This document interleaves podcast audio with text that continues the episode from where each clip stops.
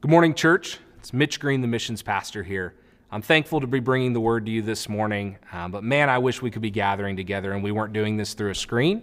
Um, I really long for the day where we can get back together um, and worship. I'll be honest, week one, I was a little excited to be able to kind of worship on my own time. Um, there's a part of me that I just was excited for the fact that um, we could worship whenever we wanted that morning. And by week two, it had already gotten pretty old. Um, and so I miss you guys. I'm excited for us to get back together in the church, worshiping in, again, whenever that is.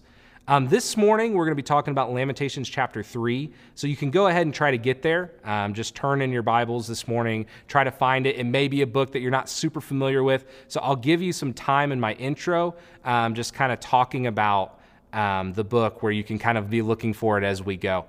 Um, we're in the middle of a series called Getting Through What We're Going Through. Um, week one, Scott talked about how to have faith in the midst of what we're going through. Week two, we talked about why we should have love in the midst of what we're going through. And this week, I'm going to be talking about why we should have hope.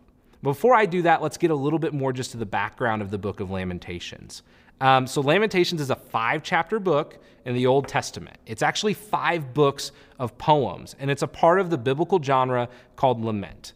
Now, before you Google what does the word lament mean, I'll just go ahead and tell you what you'll find if you were to Google it this morning. Google would tell you that lament is a passionate expression of grief and sorrow. And this is pretty true, but biblical lament actually leads us to a place of hope. So the book of Lamentations is a masterful book. It's five chapters of poems, um, and all of these poems are what are called acrostics. And see, what an acrostic is, um, I'm going to do my best to try to explain this this morning. An acrostic is the first letter of the first line of each line of the poem will spell out a word or spell out a phrase. In Jeremiah's case, these letters actually spell out the Hebrew alphabet. Did you catch that? Jeremiah is so frustrated with God and the circumstances that he's found himself in that he has a frustration for every letter of the alphabet four times. The only reason that chapter 5 doesn't follow this pattern, scholars believe that the reason that he didn't do this in chapter 5 was because he wanted to express the disorder and the chaos that was going on in the world to God. He wanted to express that in the way that he wrote his poem, so he broke the order and the structure of the way that he was writing his poem. So, what's Jeremiah frustrated about? All right, so Israel has found themselves to where Jerusalem has been taken over by the Babylonians. This is in about 587 BC. And it's been taken over. And Jeremiah records poetically what is happening in the city. He says people are dying. He says the rich are now poor. He says that they can't find food. There's no more drinking. There's nothing, no more celebration. There's no partying in the cities. He says there's no more music. He says that they found themselves in this awful place. And he's voicing this to God, saying, God, where are you at in the midst of this circumstance that they found themselves in? And see, I don't think our situation is quite as bad as Jeremiah's, but we found ourselves in an interesting situation. And see, we're all in this together. Another thing that makes Lamentations unique is that it's what's called a city lament meaning it's actually the entire city is expressing their frustrations with God for the circumstance that they found themselves in. But see, what we learn from the book of Lamentations isn't just how to be frustrated. See, we learn how, in the midst of frustration, to actually have hope and to wait on the Lord. So turn with me to Lamentations chapter 3. That's where we're going to be at this morning. Um, and I'll read for us, and then we'll pray and we'll jump right in. Lamentations chapter 3 verse 18. My endurance has perished, so has my hope from the Lord. Remember my affliction and my wandering, the wormwood and the gall. My soul continually remembers it and is bowed down within me. But this I call to mind. The steadfast love of the Lord never ceases. His mercies never come to an end. They are new every morning. Great is your faithfulness. The Lord is my portion, says my soul. Therefore, I will hope in him. The Lord is good to those who wait on him, to the soul who seeks him. Let's pray. Yeah, Father God, I pray as we look at this, what may seem ancient um, story of lament, God, um, these poems written by Jeremiah, um, God, that you will show us how, in the midst of our suffering, that we can have hope in you, God. How that our mourning, our tears, our fears, and our pains can ultimately move to having hope in you, Jesus. It's in your Son's name we pray. Amen. So, in this book, Jeremiah, we can just see through his example four different phases of lament. And I'm going to cover all those this morning, but I'll let you know what they are up front just so you can kind of have an idea of where we're going. And see, first, we see Jeremiah doing a lot of voicing his frustrations with God, telling God why he's frustrated about the things that he sees that are going on, as if God doesn't already know, but he's voicing these frustrations to him. And then, secondly, we see Jeremiah begin to ask himself, What is God teaching me in the midst of what we're going through? And then, third, we see Jeremiah turn and he reminds himself of God's goodness. And then, lastly, we see Jeremiah wait and hope on the Lord. And so, we're going to dissect each of those this morning. So, first, let's talk about why we should voice our fears and frustrations with God. I want to ask you this morning if you've maybe struggled to feel like that's okay. I know that sometimes we think we can pretend to everybody else it's okay, everything's okay, and we can even do that ourselves to God. That we can find ourselves sitting around just saying, Nope, I'm going to act like everything's normal, when in fact things are not normal right now. And we think we can hide that to God. See, what Jeremiah models for us, and this is modeled in other passages of lament throughout the Old Testament, that it is okay for you to let God know how you feel. Because guess what? He already does. And in fact, it's good for you to let God you know about how you feel about the circumstance. We can't just act like things are okay when they're not. What Lamentations teaches us that it's okay to be really real with God to sit before Him and say, God, here's how I feel about what's going on. But we can't stop there. See, the second phase of lament that we learn from Jeremiah is this that we have to ask ourselves, what may God be teaching us in the midst of this trial? Scott did an incredible job a few weeks ago talking about where God is at in the midst of the storm storm. He gave us a really good picture of just the macro sense of how is God in control and why we can have faith in him. I'm going to get a little bit more in the weeds with us this morning on it. And I want to ask us this question. Has God been teaching you anything? See, I know he's been teaching me some stuff. For me, um, I've realized how little control I actually have over my life. See, a few weeks ago, I found myself, um, and we found ourselves here at the church, having to make the decision, which we thought was going to be our decision, on if we were going to be able to still go to Israel or not. Um, and we wanted to go, and we wanted to go bad. And then ultimately, that just became more and more of something that wasn't possible. It wasn't going to be a reality. That was the first step of me learning mm, I can't control if we're going to Israel or not. And then after that, my wife and I, we decided, you know what, if we can't go to Israel, why don't we go to Florida? You know, that'd be great. Like, let's go to the beach and let's have some warmth. Well, you know, as things continued to get worse, guess what? We didn't get to go to Florida either. And now, here I find myself trying to dig through the pantry to find enough items to figure out how to piece a meal together because I know if I go to the grocery store, I'm probably not going to find the thing I need either. See, in the midst of this, God is teaching me how much little control I actually have over the circumstances in my life. That I don't have control. And I think that I do. See, I don't know what it is for you. It's probably something different for all of us. But again, as I talk to people and we look at things like the market, and we think about maybe you were ready to retire this year or you were ready to retire in a few weeks and all your hope was into your 401k to be right where it was going to be at at the right time for you to be able to retire. Maybe that's what it was. Maybe for some of us, we're sitting here and our escape was work.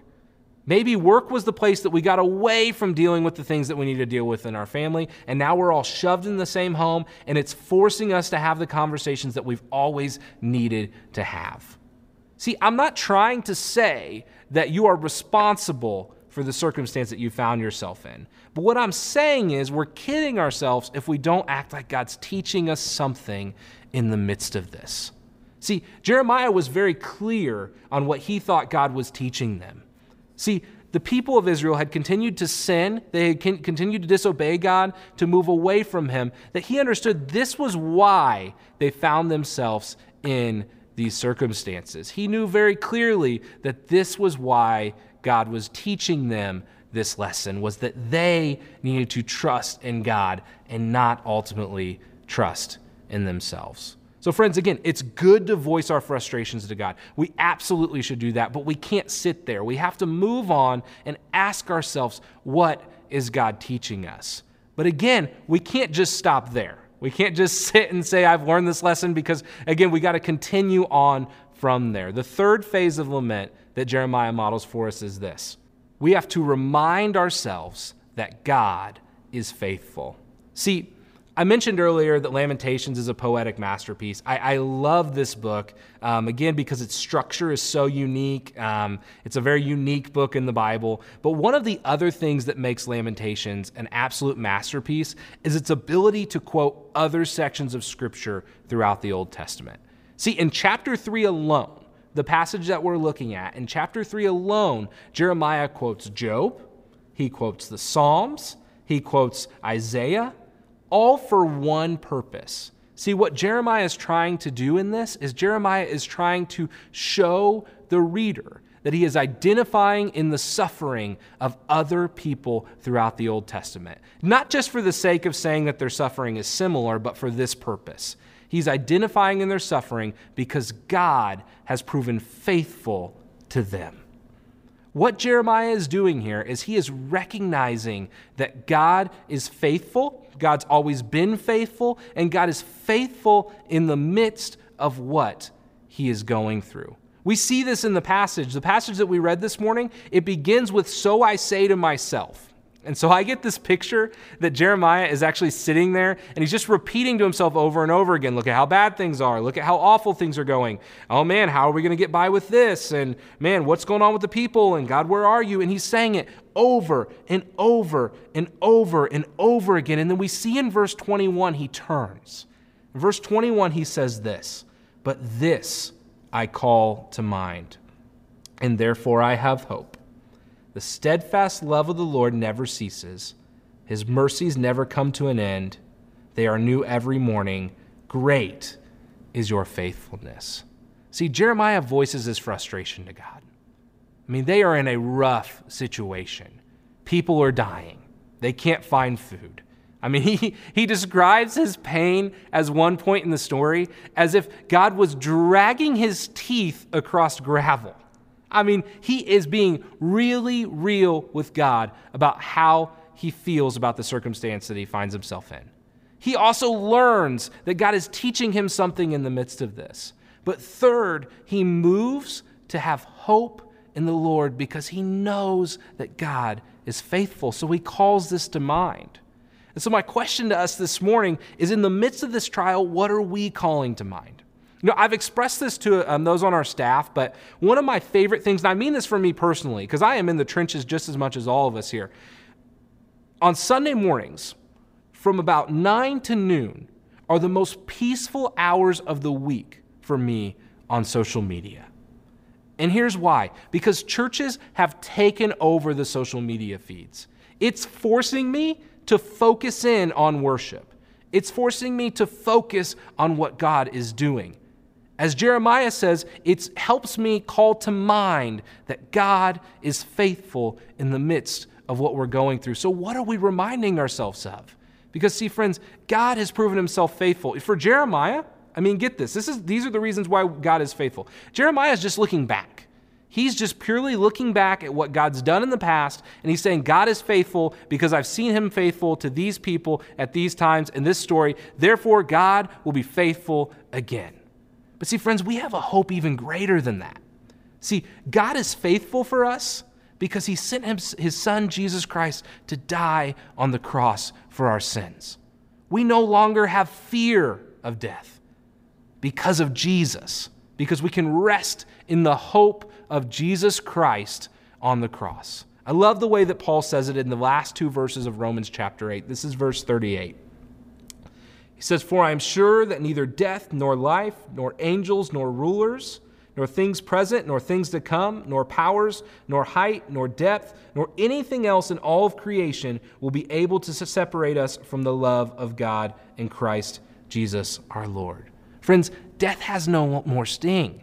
See, we don't just hope in God to get us through our circumstances. We hope to God because we know that God is outside of our circumstances, that God is in control, and we can rest in Him, and we have eternal security no matter what happens on this side of the world. For Jeremiah, it gets kind of interesting. See, the fourth phase of lament that's modeled by Jeremiah is to wait on the Lord. See, we see Jeremiah um, in this story, he writes these five poems. He retreats to go write them in the midst of this trial. But it's not as if the trial gets fixed right away. It's not as if everything goes back to normal just weeks later. It's not as if he writes about things going back to normal. In fact, the book ends and things are right in the situation that they were when he began to write the poems. Things have not changed. But see, Jeremiah instructs his people to wait on the Lord. Why? Because we know that God is faithful. So we wait. We wait for the circumstance. So it's really interesting. Um, and Adam Trotter mentioned this earlier this morning, but you know, to, this Sunday is Palm Sunday.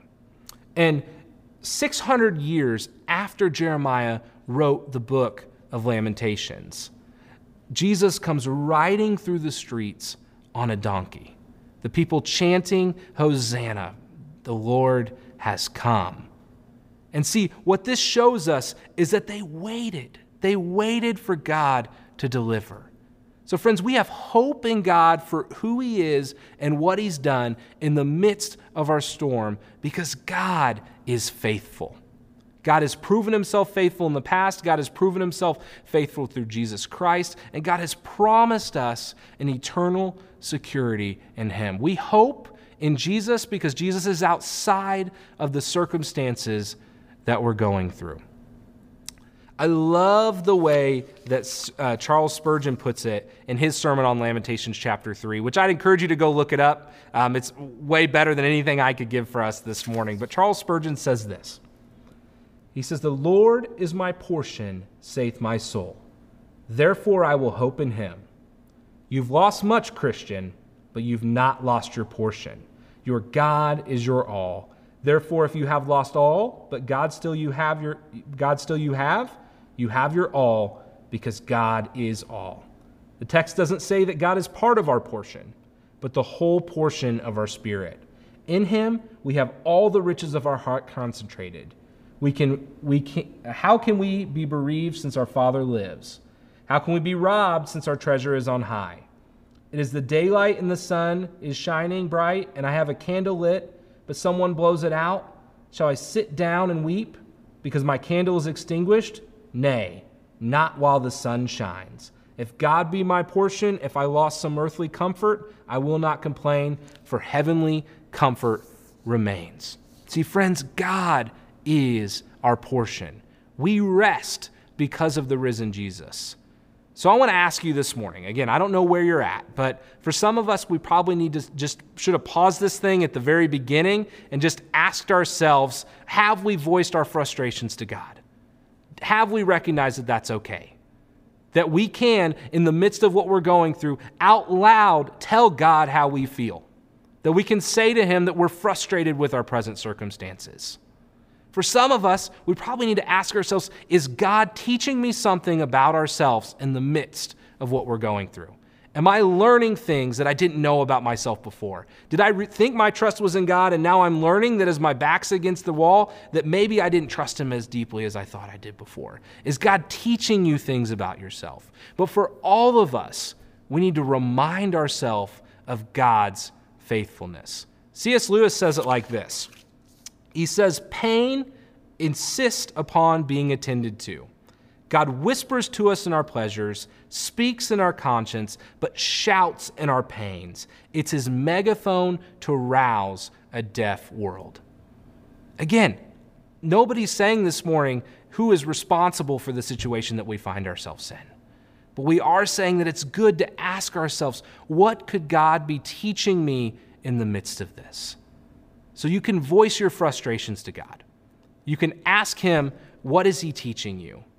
You can remind yourself of God's faithfulness, but ultimately, this all leads to the point of waiting and hoping on the Lord in the midst of the circumstance that we find ourselves in. Let's pray. Yeah, Father God, Lord, I'm so, so thankful that you've proven yourself faithful. Um, God, that we can trust in you because you're outside of this storm. And God, that you're the Lord of the storm. Um, Father, I thank you that you allow us to come before you and be really real with how we feel about what we're going through. And that, Father, that you give us the freedom um, to understand and to grow and to look more like your Son. God, I pray that you're using this circumstance to edify us, to grow us, to live and look more like you. And Father God, I'm so, so thankful that you sent Jesus so that when the midst of this storm that we have hope and that we can rest in the midst of what we're going through. So, Father God, we wait. We wait on you, Lord. It's in your Son, Jesus' name, we pray. Amen.